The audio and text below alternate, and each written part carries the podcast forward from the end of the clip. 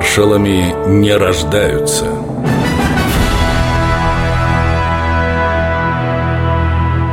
Филипп Голиков.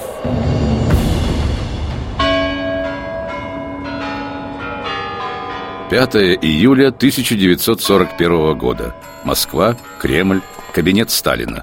Мы тут посоветовались и решили отправить вас, товарищ Голиков, в командировку в Лондон так сказать, с дипломатической миссией. Необходимо убедить наших союзников предоставить нам военную помощь.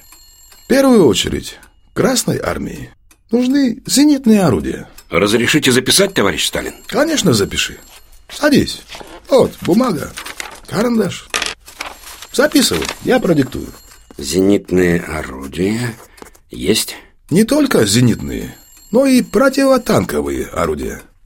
Пулеметы, винтовки, самолеты, горючее и авиационные бомбы.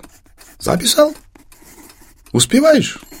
Хорошо. Товарищ Сталин, союзники попросят что-нибудь взамен. Обязательно попросят. Я лично в этом не сомневаюсь.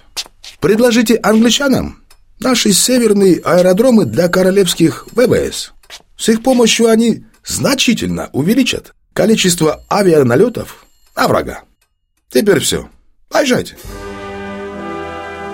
В Лондоне советскую делегацию встретили более чем сдержанно. Союзники еще только притирались друг к другу, пытались вести конструктивный диалог. А это непросто. Тем более, что Филипп Голиков привез для правительства Черчилля целый ряд серьезных предложений. Мы готовы обсуждать последовательное проведение следующих операций. Первое. Высадка значительного десанта британских войск на севере Франции. Второе. Создание общего фронта на севере Европы для обеспечения морских коммуникаций между СССР и его союзниками. И третье. Начало боевых действий английских войск на Балканах. Со своей стороны Кремль согласился в случае совместной операции на севере обеспечить союзные войска горючим и разведданными об авиации противника – Лондону идея понравилась, и Филипп Голиков записал тогда в своем дневнике. Первый день в английской столице прошел все-таки недаром. Впереди были переговоры с американцами о ленд-лизе. Филипп Голиков